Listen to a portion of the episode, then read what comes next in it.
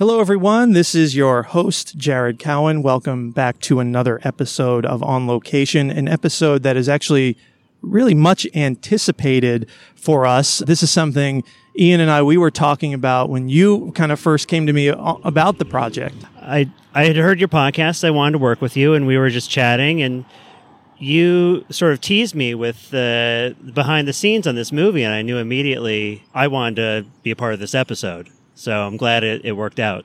Yeah, no, this was great. I'm very excited to be here, and I'll say where here is uh, in a moment, but uh, I'm glad we could put this together. Yeah. It's awesome.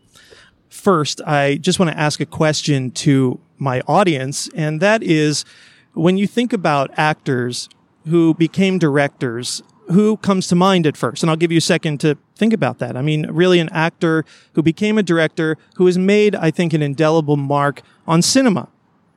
Maybe it's Clint Eastwood, maybe it's Ron Howard, perhaps it's Penny Marshall, maybe it's Greta Gerwig.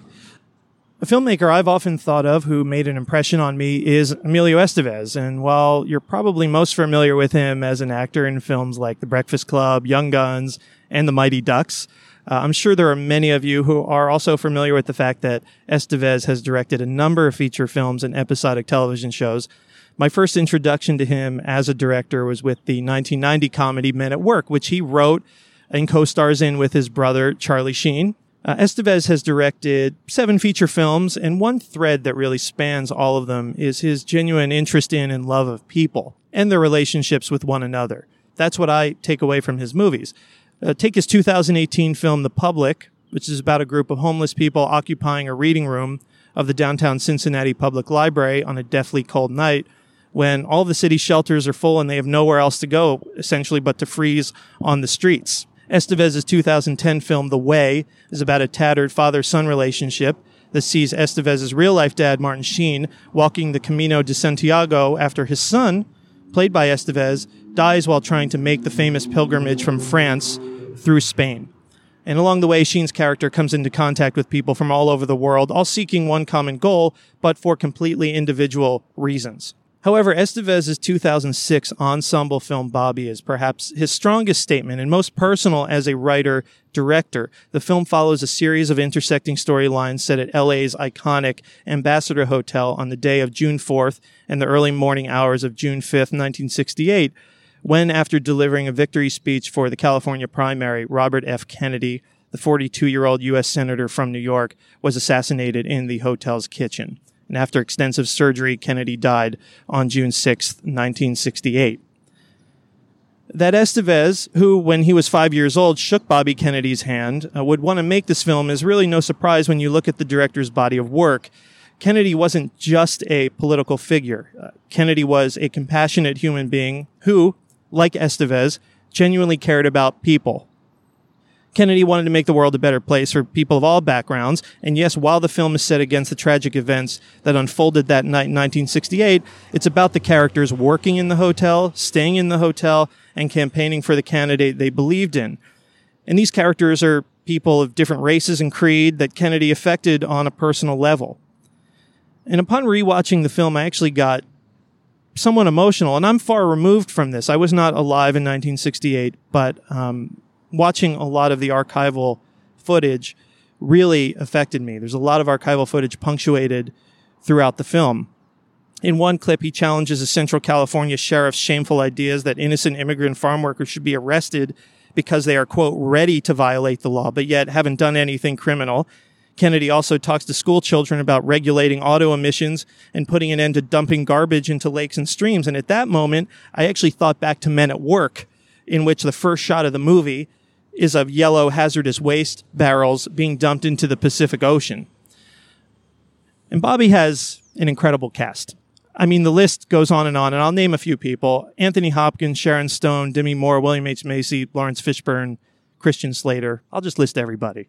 Freddie Rodriguez, Helen Hunt, Martin Sheen, Elijah Wood, Heather Graham, Shia LaBeouf, Ashton Kutcher, Lindsay Lohan, Nick Cannon, Jacob Vargas, Mary Elizabeth Winstead, Estevez himself, and Harry Belafonte, who actually performed at the hotel's iconic nightclub, the Coconut Grove. Bobby is also about the location as much as it is about the characters. The Ambassador Hotel opened in nineteen twenty-one on Wilshire Boulevard, before Wilshire Boulevard was a paved road. The hotel was essentially the catalyst for the area's development, which today is known as Koreatown. It was designed by notable architect Myron Hunt, who also worked on buildings at Occidental College, renovations of the historic Huntington Hotel in Pasadena, and additions to the Mission Inn in Riverside, California, amongst many other revered buildings. Equally notable architect Paul Williams designed later re- later renovations to the Ambassador Hotel. And the hotel was a beacon in the city of Los Angeles. It hosted six Academy Award ceremonies inside the Coconut Grove, which also attracted A-list performers like Frank Sinatra, Judy Garland, Sammy Davis Junior, and the list goes on and on. The death of Bobby Kennedy also coincided with a decline in the neighborhood. The hotel eventually closed in nineteen eighty-nine as an operating hotel, but that was not the end of the Ambassador. For about the next fifteen years, it was used almost exclusively as a filming location. The hotel had hosted productions while it was an operating hotel. For example, it was used as the Taft Hotel in The Graduate, which came out in nineteen sixty-seven. There are actually a couple of references to The Graduate in Bobby. The excellent book about the Ambassador, Are the Stars Out Tonight, by Margaret Burke, uh, who also coordinated a lot of the filming that went on at the, at the hotel decades ago, points out that even the press conference in Rocky was shot here, which would make sense because just about all of the interiors in Rocky were shot in L A, not in Philadelphia.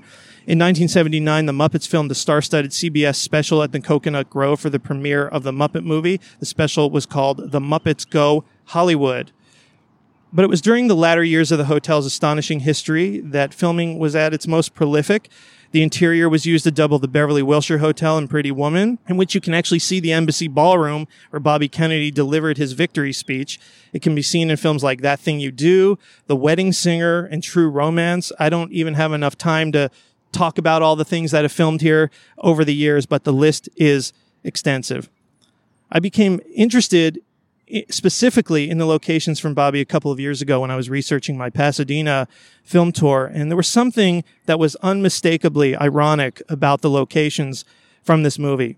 Filming was a mainstay here for so many years, and then this film comes along, the scenario of which surrounded the most, most earth-shattering event to take place at the Ambassador, and the film almost didn't shoot here. But I'm going to let my guest tell the rest of that story because it's crucial to the production of Bobby. And I'm happy to be joined at Robert F. Kennedy Inspiration Park, just outside the former grounds of the Ambassador Hotel, by the film's production designer, Patty Podesta, and location manager, Tony Salome. Thank you for joining me here today, both of you. Thank you. It's a pleasure being here. Yes, very happy to do this with you. Have you been this close to the property? When was the last time you were this close to the property? The last night we shot here.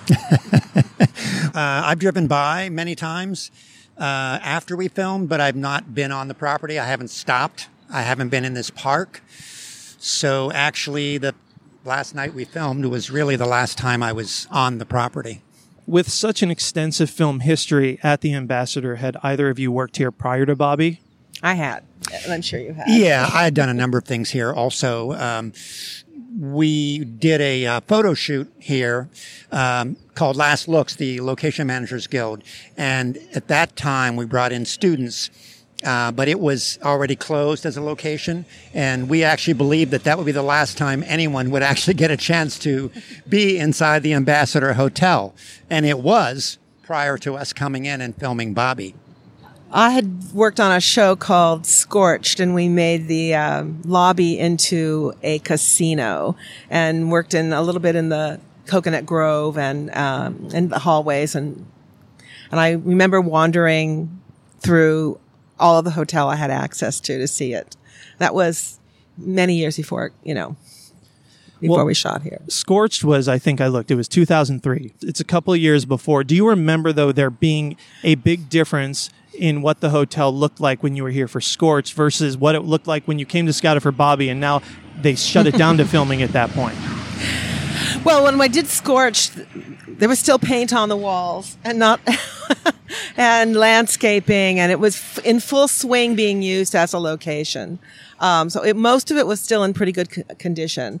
Um, you, we were instructed not to drill into the walls, particularly of the Coconut Grove, because the asbestos Is, was very, very high, and we weren't allowed to alter or, like I said, cut into anything. But the rooms were in good condition. The grounds were in good condition. Um, When we came to shoot, the wrecking ball had already been busy on the hotel. And but there's a little story before that, which was that they were auctioning off furniture and items that had been in the hotel, uh, like the day after I took the job, and I came here and we bought a bunch of it. So it was still being cleaned out. When we were allowed access to it to shoot, it was still being cleaned out at that point. And wasn't the auction just out in the parking lot yeah. or something? Yeah, just outside. Can you explain, what did that look like, being out there with all of this just stuff and furniture, things from the hotel? Uh, it, it looked like the Rose Bowl, you know. The Rose Bowl swap meet. The Rose Bowl swap meet. Uh, there were a lot of people. There were a lot of people who had fond memories of, of you know, nights they had spent here and wanted something, a, a memento. Um, it was pretty interesting. And it was really moving um, also. You know, the hotel was being done away with, and it was the last hurrah of it, actually, in a lot of ways. It was his last moment.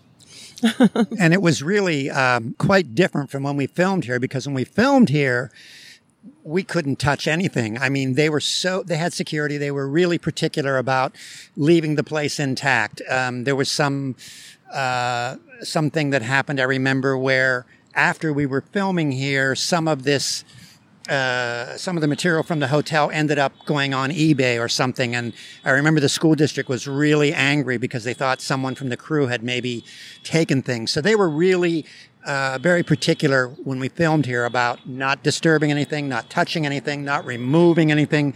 You couldn't pick up a piece of tile. So everything that we did here pretty much had to be brought in. I mean, the art department brought in everything because there was nothing left other than what Patty had purchased in the auction. Well, and the things that we purchased in the office were, auction were really used in the uh, hotel rooms, which we built on stage. So I think that we didn't have anything of the hotel. We got to shoot, as you probably know, right, the entrance with the awning and the coffee shop. And that was really all we were allowed to shoot because they were They had demolished a lot of the and rest the parking of the lot. We used, and the parking lot. Which the, is a the giant. Entrance. Yeah, exactly. The entrance, yeah. And so when we say the school, just so everybody knows, L A U S D, the L A Unified School District, owned this at Correct. the time. You know, it was a private location before L A Unified purchased it. In fact, um, there were several owners before L A Unified. Um, and then when the building became to the point where it was, the roof was leaking, that was kind of the death knell for the hotel. And that's what created the mold and everything else. So the building really became completely unusable. And the only option would be to tear it down, which was a, a big controversy, of course, because of its historical significance. And uh when we dealt with L A Unified, after they purchased it, they didn't want anybody in here because they were already dealing with a lot of uh, controversy. A lot of people saying you can't tear this building down. So the last thing they wanted is a film crew coming in and creating more publicity for a building that they thought, ah, now we've got it. No more filming. We can do what we want. And so here comes Bobby. And they're like, oh, not really. We can't do this. I mean, that's crazy. And I want to, I do obviously want to get um, a little bit more into that. Patty, you have a great website, and you have some behind-the-scenes stills on there, and you both brought some great uh, images with you today. But there's a shot, I would imagine upon scouting, where you're outside the main entrance, and there's a chain-link fence in front of the main entrance, and you're all wearing hard hats. What had to be done to make this this location safe so that actors didn't have to wear hard hats? Actually, they wanted... The, the school district wanted the crew to wear hard hats when we were shooting. And we said, we can't wear hard hats, and asked the actors not to wear hard hats. They wanted the actors to wear hard, hard hats, hats too. too. That somehow doesn't work for the film. But the, like I said, they were planning on, on retaining the coffee shop as, I think, a, um, an eating place for students. Um, and the parts of it that we were allowed in, they were planning to retain, so they were not crumbling. But just ten feet away everything was falling down or being pulled down.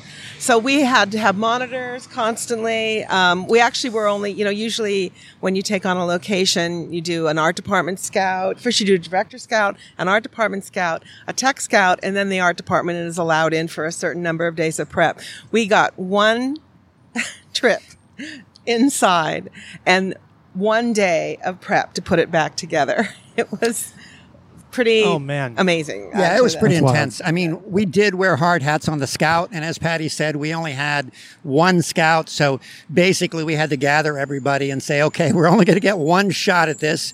Everybody be there and be ready. Take whatever notes you need and photos because we're not going to get to go back again until we start prepping. So normally, as Patty said, we'd have more time to kind of talk about what we need to do. We did not. Again, the school district was cooperative ultimately, but in the beginning, they were nervous um, about having a film crew there. In fact, um, they didn't want us here at all. That was a whole other issue of just getting permission to come in. Yeah, that was. Well, and so the other things we had to do were the awning was gone, very, very recognizable object of the ambassador. Um, there was no landscaping in the front entrance. There was the paint was all peeling, so we painted the entire front, um, landscaped it. I had someone rebuild the awning from scratch, and we installed it. Um, and then there was signage inside.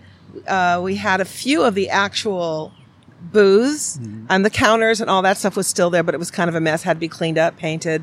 Wall, we had the wallpaper. We recreated the wallpaper um, that had been there with the, which is actually at the Beverly Hills Hotel. The you Palms, can, the right? Palms. Yeah. Um, and then we had to find booths that would actually fit in some, which is not not very easy to do, actually, no. to find booths that are not made for a place but will fit inside in some kind of, you know, laid out pattern. So it was a lot of work. But, you know, this was a labor of love for yeah. everybody, all of the crew, all of my vendors. People involved themselves with the film because of the subject matter and because of Emilio also. Exactly. And in fact, I actually wanted to say, um, when you're naming the list of, of actors, they came to Emilio and said, I want to be in your movie. It started as a very, very small movie. It was only supposed to be a couple million dollars. And it was like, you know, a day in the life. And then people started getting wind of it and, and were calling, the, um, their agents were calling and wanting to be in the film. And it just blossomed it, yeah. into this starorama. I mean, the importance of the film was, was, you know, everywhere. And there were actors calling, again, because of Emilio. He's, he's an incredible director, a terrific human being. And because of the subject matter, I remember actors calling every day. We'd be sitting in the office and who's in today? Call. Yeah, like who's calling today wants to be in a movie. I remember even Bruce Willis wanted to be in the. He didn't end up in the movie. I no. think he he said, "Hey, I'll do anything. I'll be a cop. Wow, I don't yeah. care." Yeah. Just because he wanted to do uh, his part for this film, so it was pretty amazing. Well, and on that subject, I wanted to ask you about where you both were when Bobby Kennedy was assassinated. I was in grade school. What do you remember about this time? Uh, there are a number of horrible things that happened in Los Angeles around this time. One being this, one being the bombing of apartment buildings where the Black Panthers were, and the other being Manson. And when I look back, I realized that this year, the year before, had a huge influence on what would later become Patty's obsession with noir Los Angeles. Um, but that's saying it in a kind of cool way. And um, it was a very emotional and frightening time in Los Angeles. Not because I thought I was going to be injured, but it just, the world was falling apart. But you also had a familial relationship with the Democratic Party, right? A little bit, yes. My it? grandmother was on the Democratic um, nominating committee, um, which I don't do anymore. But at was the time, she here for any of it? Like, oh, my, she... my parents and my grandparents came here a lot, and I actually relied on their stories and some family pictures of them taken, especially in the Coconut Grove, um, of what the of what the tone, of what the mise en scène was of the of the place in the day, because we were, you know, recreating that. The idea that the the location is a is a character in the movie. We always say that about so many shows. In this one, it was really true, and we were yeah, trying yeah. to produce that atmosphere of um, this place at its heyday, right before it's about to, you know, tank because of what happens. So, and for me, um, I wasn't living in California in nineteen sixty-eight. I was. I grew up in the East Coast in Pennsylvania. And I, I wasn't in grade school at the time, I hate to say. Um, I was actually in college. Uh, so it was a lot more memorable for me, not not a good memory, but it was memorable. I was working in the Pocono Mountains as a singing waiter. Mm-hmm. That's how I got my start. I started as an actor, and I really humble beginnings. Uh, so in nineteen sixty-eight, I was working in the Poconos, and I was there that summer when we got news. Yeah. Uh, uh, uh, Bobby Kennedy being assassinated, and it was uh, a really disturbing time, uh, as Patty said, not just because of that, but because so many other events were going on around the country at that time. Well, and Martin Luther King, Martin Luther King. Martin Luther a few King. months before exactly. was, was assassinated exactly. as well. Exactly. So in in the scheme of history, it was a very important time, and uh, even though many of those things that happened were not the best memories, it was uh, something that really changed our culture here in America. And and that's another reason that the film was so important. In fact, I actually contacted Emilio after the last election, and I had just seen Bobby again, and I said to him, you know, this film is even more relevant today than it was in two thousand five when we did it because totally. of the current political uh, situation. And uh, he agrees one hundred percent. So that event weighed very heavily on me at the time because, I, again, I was in college and I was just beginning to learn about politics and life, and uh, it was very important to me. And so working on the film became even more relevant for me. And I had also, I moved to California shortly after that in the early seventies, um, and I had the... the uh, luxury of actually being at the Ambassador before it closed, when it was still a hotel. And I remember uh, going there for many, they had many events. I went there for a lot of seminars, and it was just a great place to be. And this is long before I became a location manager. I just appreciated it for what it was, as an incredible hotel, historic building. Can you both describe what this hotel was like when it was actually operating? Hmm, it's an interesting, you know, description. It, it's its architectural style is Hollywood Regency, which is a little bit decadent, and that was exactly part of what was going on here. It was very West Coast, um, not well. And, and actually, the you reminded me that, that they shot part of The Graduate here, and that it's that's a very good representation of what it was, uh, shot in the year that we were actually representing it. Um, a place where people came to have affairs and drink a lot and listen to um, Frank Sinatra and his and his people. It was a it was a big nightclub, country club. People came and stayed for months. There were cabanas besides the uh, the hotel rooms where people, movie stars lived. Um, the pool was a really happening place. Well, it's one thing I read in this great book that we have right here is that because at the time celebrities didn't live in these crazy big mansions, their house, things were smaller. So this was a place for them to come outside of their home because they didn't have all this sprawling space inside of their houses. So I found that very interesting um, about the grounds, the, about the grounds in the hotel. Right. Yeah. yeah. I mean, it, you know, it, uh, the word iconic is used over and over again. Yes, it is. But for this hotel, that's truly, um, it was an icon in the city of Los Angeles. And, you know, as a location manager, I, I kind of thrive on architecture anyway. You know, I mean, when I see old, uh, buildings and, um, you know, iconic, uh, places like the Ambassador, across the street, we have the Gaylord, which is another, you know, in this mid Wilshire area, we have a lot of iconic buildings. And the Men- Brown Derby was right and here. And the Brown Derby, Derby, yeah, and Perino's. Yeah. I mean, this area was a, a hub of uh, entertainment and culture in, in the heyday of, of Hollywood and L A. And there's still many of these buildings left, but unfortunately, we're losing a lot of these buildings, too. The Ambassador was not the first to be lost, and it's certainly not going to be the last, and that, to me, is very sad. How did Bobby find its way to both of you? Wow. Uh, you know, I... I can't tell you that. I'm just going to say that I was in the right place at the right time. And I believe that, you know, I have been, I started out in features. That's all I did originally. And then I got sucked into T V for a number of years. And when Bobby came along, I can't remember how I got there, but I got a call and they said, Emilio Estevez is directing this picture about Bobby Kennedy and the night he was shot at the Ambassador Hotel. And it was like, that's all it took. I knew I wanted to be part of that film. I didn't know what the budget was. I didn't know who was in it, but that was plenty for me to get me interested. It came through my agent, but I don't know how or why. I do remember when I got the script and, and read it, I, I wanted to do it so badly. And also because I'm a native Angelino and I really wanted to do justice to this place and to the, and to the history. And, um, had a couple meetings and, um, and, and like Tony, I remember the budget was so small and I knew it, it was going to be pulling your hair out and an impossibility. And I said to them, I don't care what the budget is. We will figure it out and do the best job that we can. I will do whatever it takes.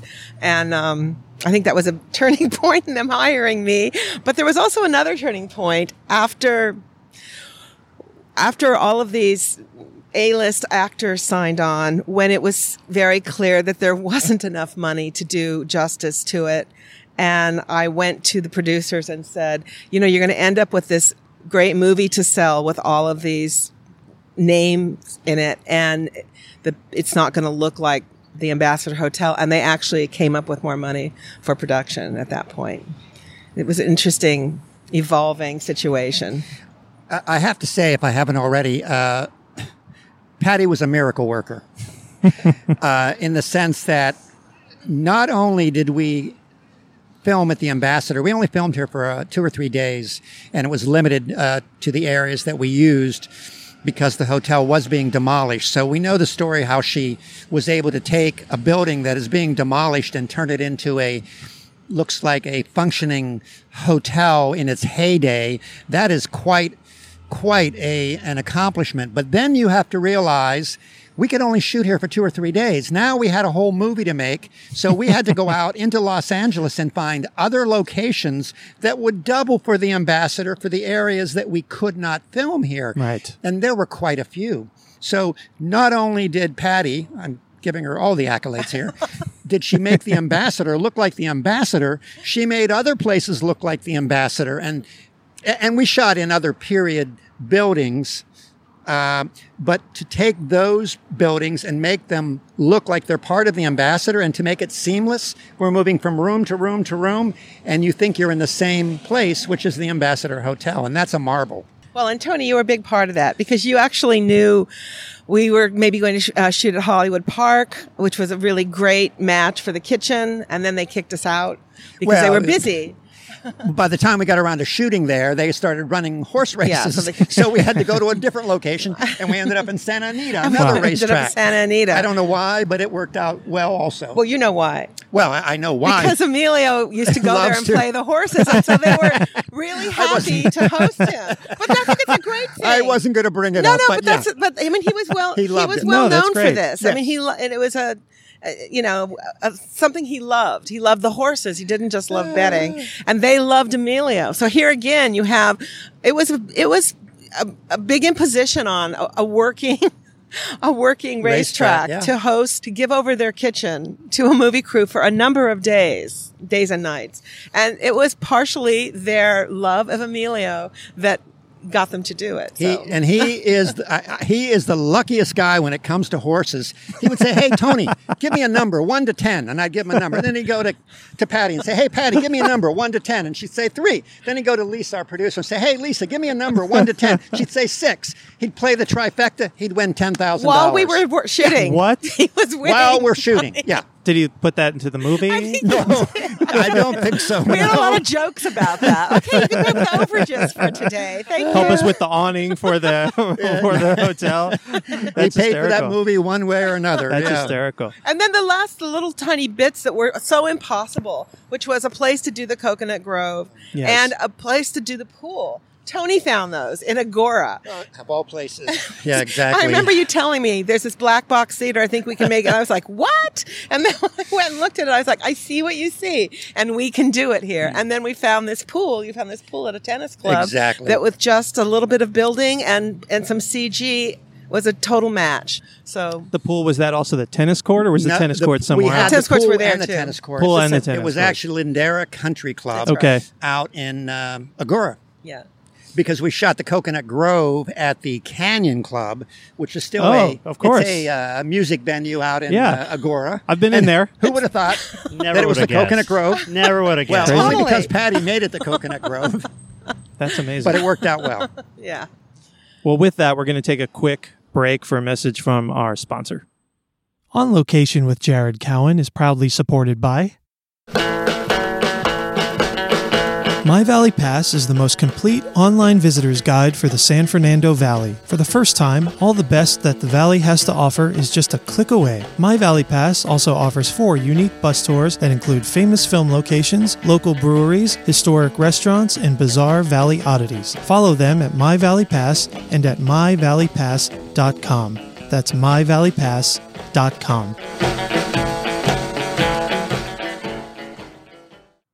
So, Patty, you are a native Angeleno, as we as we touched on, and you have some. There were some recollections of one of Emilio's earlier movies, shooting sort of in an area that you were familiar with. Can you tell me about that? Oh, I grew up in, for part of my life, in Hacienda Heights when it was a brand new community, and they shot Men at Work in the City of Industry, which is adjacent. And I remember my niece, who was they were living. My brother and my niece were living with my parents in our family home at the time, and she was very excited about it. And I think she went to the shoot. Um, and, but I wasn't there. I was, I think I was in college then. Away. Well, also too, I think we gotta, you gotta remember, I mean, Emilio was like a heartthrob kind of guy. I mean, he was part of the Brad Pack, you know, so all of a sudden he's directing a movie. Now I can imagine people wanting to go and see all of that happening for sure. When we were shooting between Emilio and Lindsay Lohan, we had people hanging around on the edges of everything. We had to have police some days, stuff like that. It's interesting that it was Lindsay Lohan who was the big draw, but but you know, he is a movie star. Absolutely. It was actually something that uh, very sweet that his producer Lisa Niedenthal said to me. Um, you know, he's very serious director and uh, is, and talented. Uh, and she said, but occasionally you'll see the movie star part come out, which it's really charming. You know, he's really aware of of himself in, in a space um, with other actors, and he's very very um, generous, and then also aware of himself. It's very sweet. But you know, the thing about him though, Emilio Estevez, is that he's so unpretentious and genuine. He's the average guy, you know, and he's really good on location with other people. He's very open to meeting people and friendly. You know, it's like your neighbor and you're like, hey, come on in, I'm making a movie. And, you know, he's very welcoming, not just to the cast and crew, but anyone. He's just a... a a terrific guy, and he's the kind of person you want to be around, not just because of his creativity um, and his enthusiasm for life and many different issues, but because he's the kind of person that you really like in life. You know, he kind of uh, is everyman in a way, and he fights for that in his scripts um, and the projects that he directs. I don't know about the projects that he's as an actor in, um, certainly not the early ones, but the projects that he writes and directs, you can tell um, a lot about this guy. And um, he's humble and just an incredible person to work with. And a project like this with Bobby, because of its significance, you could tell that he had a, a burning passion for this project, not just because of what he remembered as a child, um, but, you know, his his father, Martin Sheen, had a very uh, direct relationship with Bobby Kennedy and Ethel Kennedy. And so this was a tribute not just to Bobby Kennedy, but also to his family, I think. What was it like scouting around with Emilio? He was, again, he was like your best buddy. You know, we get in the, in, initially, we didn't have a, uh, quote, scouting van because budget-wise, so he would be riding around uh, in my vehicle, my personal vehicle, and Patty too, and we'd go to places. But, you know, the first thing that I remember, we were on a scout one time, and I said to him, hey, uh, you know, we've been out for a few hours, and you want to stop and get lunch? He's like, oh, no, I brought my lunch with me. And he has a little paper bag, you know, and he's like, can we just pull over somewhere, and I'm going to eat my lunch? Well, it just kind of blew me away, because I'm like, this is a big Hollywood star, and now he's directing this picture, and he brings a brown bag on the on the location scout. I'm like, I've never worked with anyone like that before. And that's the kind of person he was, and that's why he was able to attract all this this talent too, because people just loved the guy. They wanted to be part of the project, but also they wanted to be working with Emilio because they trusted him and they knew that he would be the kind of director that would nurture this project. I want to hone in on the hotel as a location because Emilio says on the D V D featurette that he was writing this movie, trying to get this movie done for like five years. And then I think he says, and I'm kind of paraphrasing, I guess, you know, but because God has a sense of humor, when we finally got the financing, they stopped allowing filming here at the Ambassador Hotel. So take me down the the road of, of this. Well, yeah. We know of it. He was turned down. Exactly. First. And then Emilio had to go in front of the school board and uh, present his case for shooting this and the importance of of the story to Los Angeles and to the world. And um And I know that uh, many other uh, Hollywood dignitaries backed him up. Um, I think the mayor did. Mm-hmm. Um, it, it was a big political thing, and there were two factions. There was the L A Conservancy, who wanted to maintain the hotel.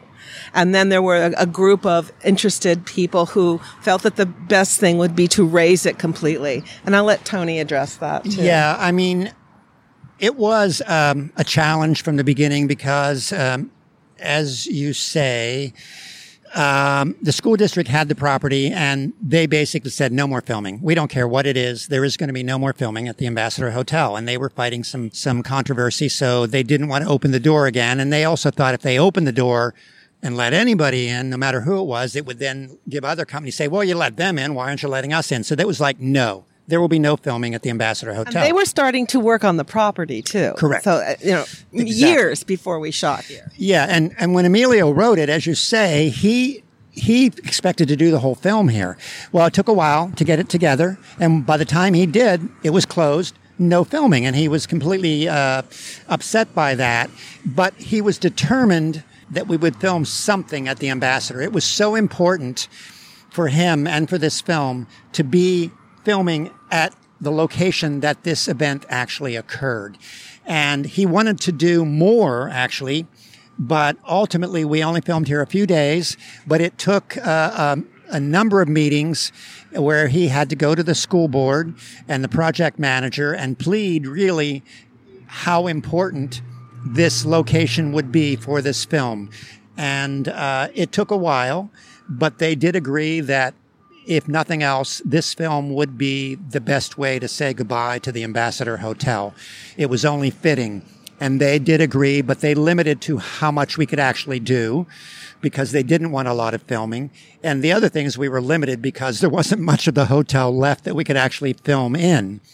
And so, then there's this great story about, and Emilio told me himself, about him being at his parents' house um while this was going on, the, the pleading to shoot here, and his father being on the phone discussing um with other people that that they should raise the building, um that it was the mo- it was the proper thing to do. It was the, the best memorial that could happen to the school. And Emilio sitting in the room, like, throwing his hands up, and finally his mother interrupting her husband and saying, you know, your your son wants to shoot a movie there. and, uh, and Martin did turn around, and, and uh, he lessened or stopped um, his plea to re- raise right. it at that point. And, um, and he wasn't against Emilio. I think he was just on this Um, path with a number of people that this was the best thing to do to the hotel, and he wasn't really thinking about the, wait, my son could shoot his movie there right. just before Nobody, you know, the last thing, the last part. Yeah, so. Martin Sheen had a relationship with the Kennedy family, a personal relationship. And after this all occurred, he maintained his relationship with Ethel Kennedy. So the family really wanted the place raised. And uh, so Martin was just trying to uh, honor his relationship with the Kennedy family and trying to help them in any way he could.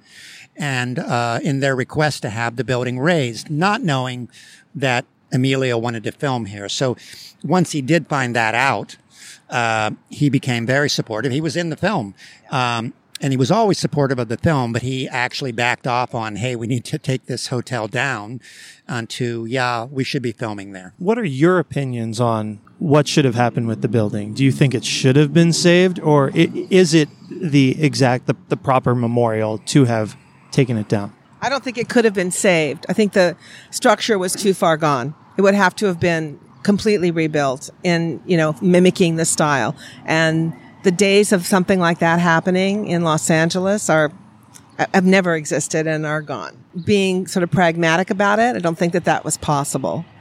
Have I heard things about if it's a good school to attend? I've heard mixed reviews about the property and how it functions as a school.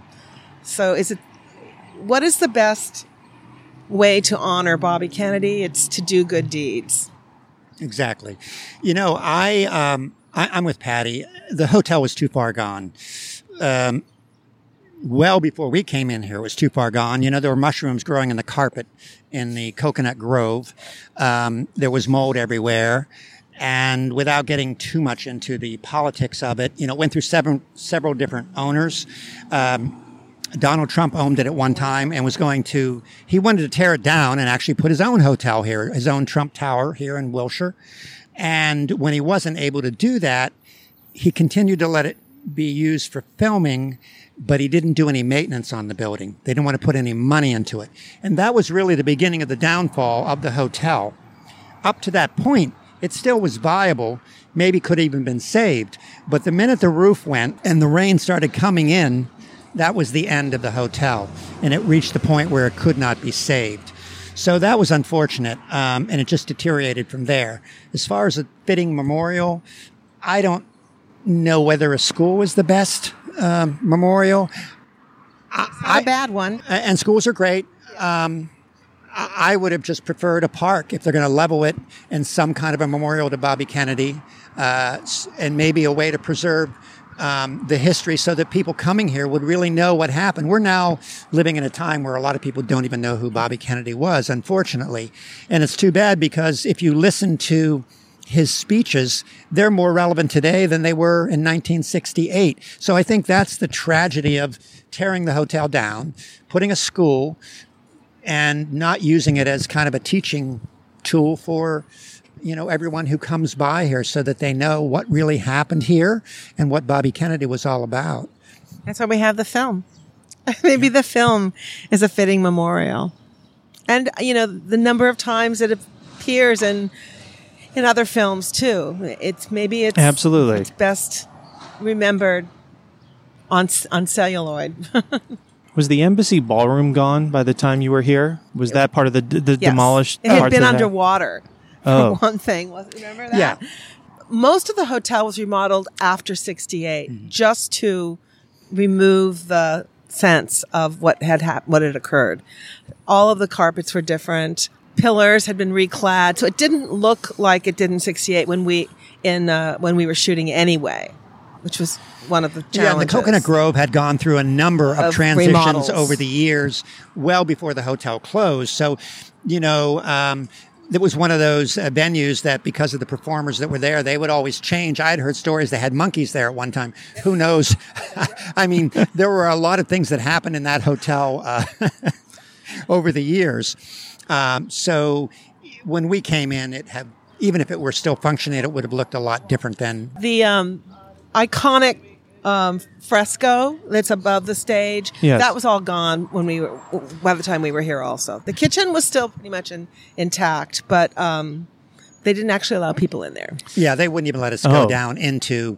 That was all w- well walled off because they, even when it was a filming location, they didn't want people going down there because of the historical significance. I had been there a number of times, but you had to have a special. Had someone accompany you down there because they didn't want people going down there. Again, they were honoring the wishes of the family, yeah. and the family didn't want people going down into the kitchen and gawking about, oh, this is the place. Yeah. Um, so it was really off limits even when it was a filming location. You can see, I made reference to Pretty Woman earlier, and that's obviously before you guys were here, but you can see those frescoes still at that time. So they filmed that probably in like eighty-nine. Right right at the right time the hotel, closed, right? Yeah. yeah, that's like, because at that time, even the lobby still looks really good. Like the lobby looks really good. They're in that ballroom, yeah. and you can see those frescoes above them. Um, I would recommend ch- checking it out if you well, haven't watched would, Pretty yeah. Woman in a while. I would, uh, I, I would like to go in there, into the school at some point, and see what they've actually kept, because they were supposed to keep the Coconut Grove and uh, convert it into an auditorium for the school. They were supposed to keep the coffee shop and convert that into a either faculty lounge or a student lounge. Um, so I would like to see... That was it. That, that was, was the it. plan. The rest of it was going, going to be to, yeah. significantly changed. And it was. Raised and significantly changed. Um, they were supposed to save the pantry, at least some of it, just for historical sake. But I have no idea where that is. And I don't know if anybody does, really, or if it was saved. We touched on the fact that you obviously had to double the hotel at other locations. You only had a few days to shoot here, and you couldn't, a lot of it was gone already, so you couldn't even film all the scenes that were needed to have take, taken place at the Ambassador. The majority so, of the film was not shot here. Right, right. So one of the places you went was the Park Plaza Hotel, now called the MacArthur, another very... very well-used filming location. It, it's got a sweeping staircase in the lobby that is seen in countless things. Which so, we walled off. Yeah, yeah. I noticed, well, I noticed that specifically the camera never points that way at the, at the, where would the staircase would be. Um, it's Gothic. It's Spanish Gothic. And I, as I said, we were trying, you know, it's, Hollywood Regency is, is not Gothic. It's more federal and modern. The only places we really considered were the Ibel Theater, which is right down the street. Yes. And um, we did go to Castle Green in Pasadena. And Castle Green, but that was not, that's also, that is no, that didn't Gothic really. Also. And we limited what we shot there. Yeah. Well, we, yeah. Well, Castle Green, we just shot the is, hotel room. That is the location, like I said at the beginning, that kind of got me into this. Looking at the story of Bobby and the locations, because you see Emilio out on the lawn there where they do a lot of weddings, you know, and you see the building's iconic bridge that at right. one point stretched across Raymond Avenue to what was the Hotel Green. Now just the annex building is still there, known as the Castle Green. And you see this bridge. And I'm wondering, though, it's really kind of featured. Like, you really see it in the background. Was there anything like that here at the Ambassador Hotel? No. And I actually tried to get them to not shoot that bridge. But that's my job. And it doesn't always yeah. go that way. And, you know, Emilio... They wanted to move the camera in a certain way, and that's, you know, the way it goes. But, you know, we were mainly there to use one of the rooms. It was a re- it's a retirement home, and we used um, one, someone's apartment to do the scene where um, it's Emilio, and they have to throw a television out the window right. and it has to oh, land on that, the grass. Yes, the television so comes that, out the window. You know, that's something that you can't produce on a small budget. Um, on stage. So that is actually why we went there. Well, I was going to ask you about that, because there is a shot, and I imagine there was some visual effects with it nope, in the editing. No visual no, effects. It went through the window. Because yeah. there's a shot that goes yeah. from the lawn all the way up and through the window. We replaced the, the window with a with our own window. Wow. And and through the That's television a great out shot. The window. It's a great shot. And uh, I, I was wondering how that was done. And it was practical. That's awesome. there, but, I think there's the only visual effect in the film is a long shot of the hotel. Right. Yeah, there were some wide shots of the hotel. And then uh, things like the pool with the hotel in the background. Yeah, that, that, yeah because like that. We didn't obviously shoot here. Yeah, right. And then you mentioned something else. You mentioned something else about the front here. There's the shots, uh, wide shots of the main entrance, like with for instance where you see the school stuff, buses. Yeah. But the building, the main building, was matted in. You didn't even use we, yeah, we the actual that building that was there. It. I mean, while we were filming in that area at the at the Turncourt area, I mean, they had dozers on the other side pushing the building out through windows, um, so we couldn't look many many directions honestly in the film. So we did have to do. I do some, have a picture of. our set, and then a little wider, the Wrecking Ball, right next to what we what we recreated. The, the Park Plaza, though, tell me about that. I mean, it if you're familiar enough with the Ambassador, and you were saying the architect, the styles is completely different. What were your feelings about going into the Park Plaza as was, a double? It was the only choice. And the, and the lobby area, if we walled off the stairway, was quite good. We had a lot of walking, walking, talking scenes, um, which you actually, you know, design for by, by, um, timing out how long they need to be. And it was one of, the, it was the only place that gave us that. There's a scene where, um, Harry Belafonte and, and Anthony Hopkins are in the restroom, and they walk out and they walk through, and then they walk into the lobby and sit down, and that's what we got there. I mean, that was why we, we, we chose that place, because we could get this long shot there. So I, um, you know, the, the carpet in the lobby in the, um, sixty-eight was not red. It was turquoise, but everybody remembers this red carpet that came later. So I let that go, and I thought that that could work in a way of making a composite of people's feelings about the hotel, not just what it actually looked like. We reclad all of the pillars, yep. and I and used a lot of drapery, which actually was very in tune with what the um, lobby looked like. We recreated this um, big mural that was there and the front desk, and we made it into what it needed to be. I think if you... were to see it in big wide shots, it wouldn't necessarily play, but in the way that the way that Emilio was going to shoot it, it really it really works. Yeah, again, you know, Patty was a miracle worker throughout the film, um, and taking these other locations that weren't the Ambassador and making them match as best as possible was quite a quite a feat, and um, she and her art department did an amazing job but in getting doing the, that. the sense of it, getting the atmosphere of it, more than matching it exactly. Correct. I mean, and that's what the film was about, too. I mean, the film was based loosely on, well, it was based on the actual incident, of course, of Bobby Kennedy being assassinated. But the other characters, some of them were not based on fact. The woman uh, who...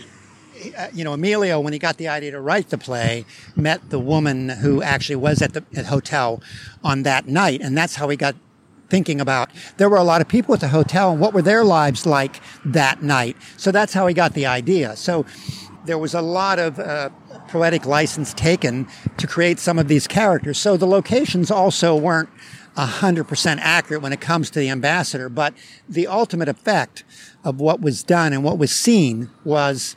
Uh, effective, I think, and it had impact. And that was the important thing for the film. We well, knew- I've done this a number of times in my career now, and th- there's always this moment where you have to choose between trying to reproduce it exactly or uh, or trying to produce the sensation of what it of what it was like to be there. And I actually think the sensation is more important than the documentary re- um, recovery, because that the documentary can be very deadening.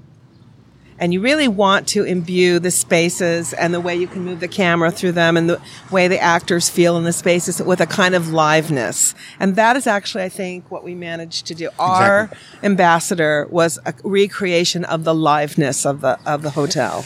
And the other thing is, too, I hate to say it, but, you know, the budget rears its ugly head.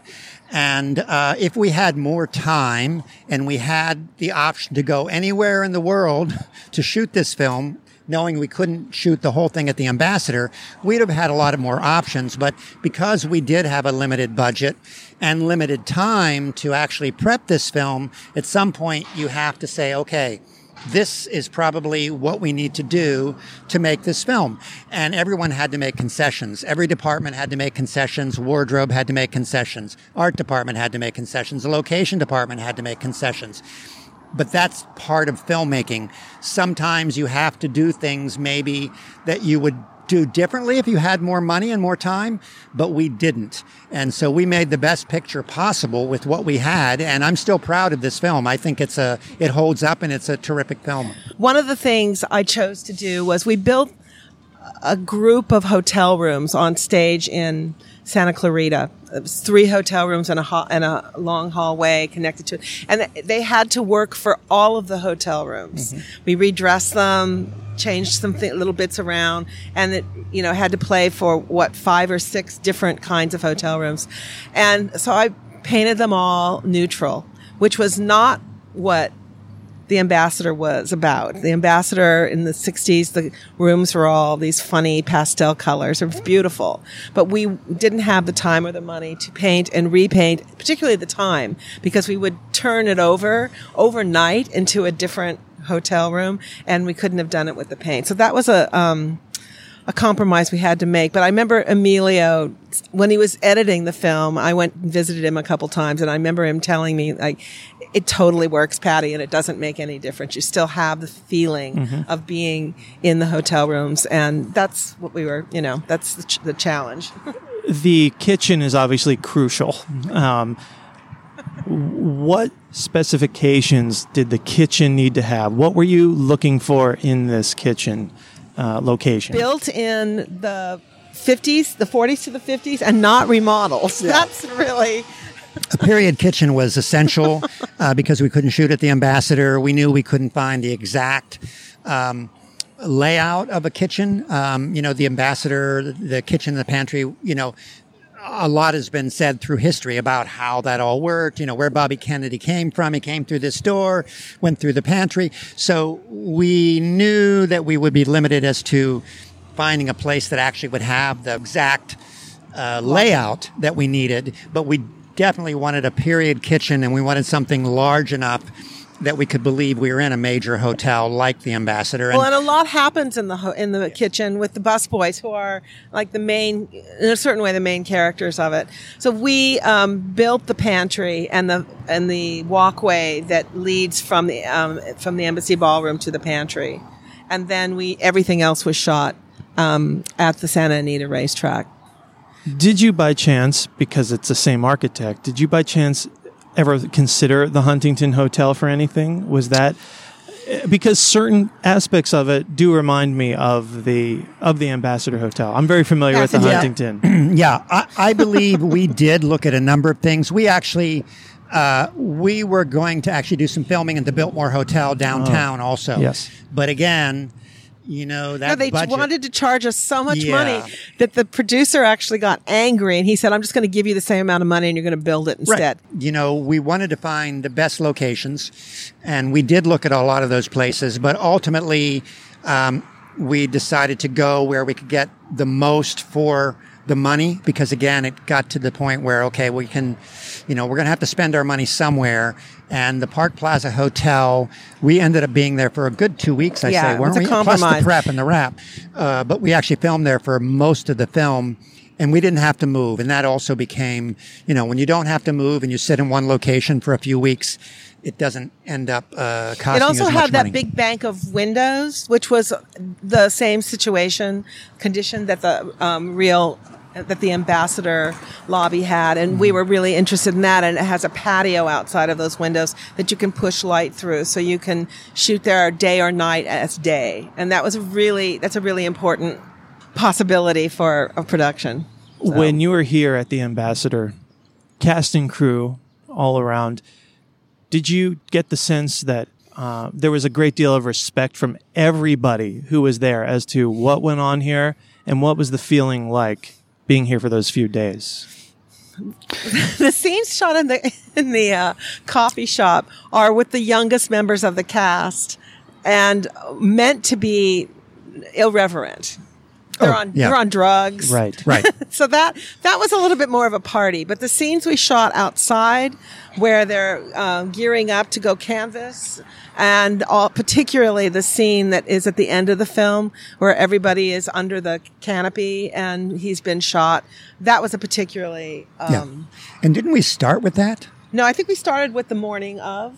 Oh, right. When there's supposedly a fire drill, yes. and mm-hmm. we started That's with right. that. Yeah. Yeah. I mean, there was definitely a sense of reverence with the, the cast and crew, because everyone was, I think, very aware that we were standing on the spot where this happened. And that was, again, Emilio saying, this is why it's so important. He felt that that would translate um, to the cast and crew and in their performances. And and I believe that it did, because even the younger cast members, maybe they weren't familiar with history, but you can't come here and stand on the very spot where they took the body out and not feel a sense of reverence, and, and also realize that something very important in history happened here.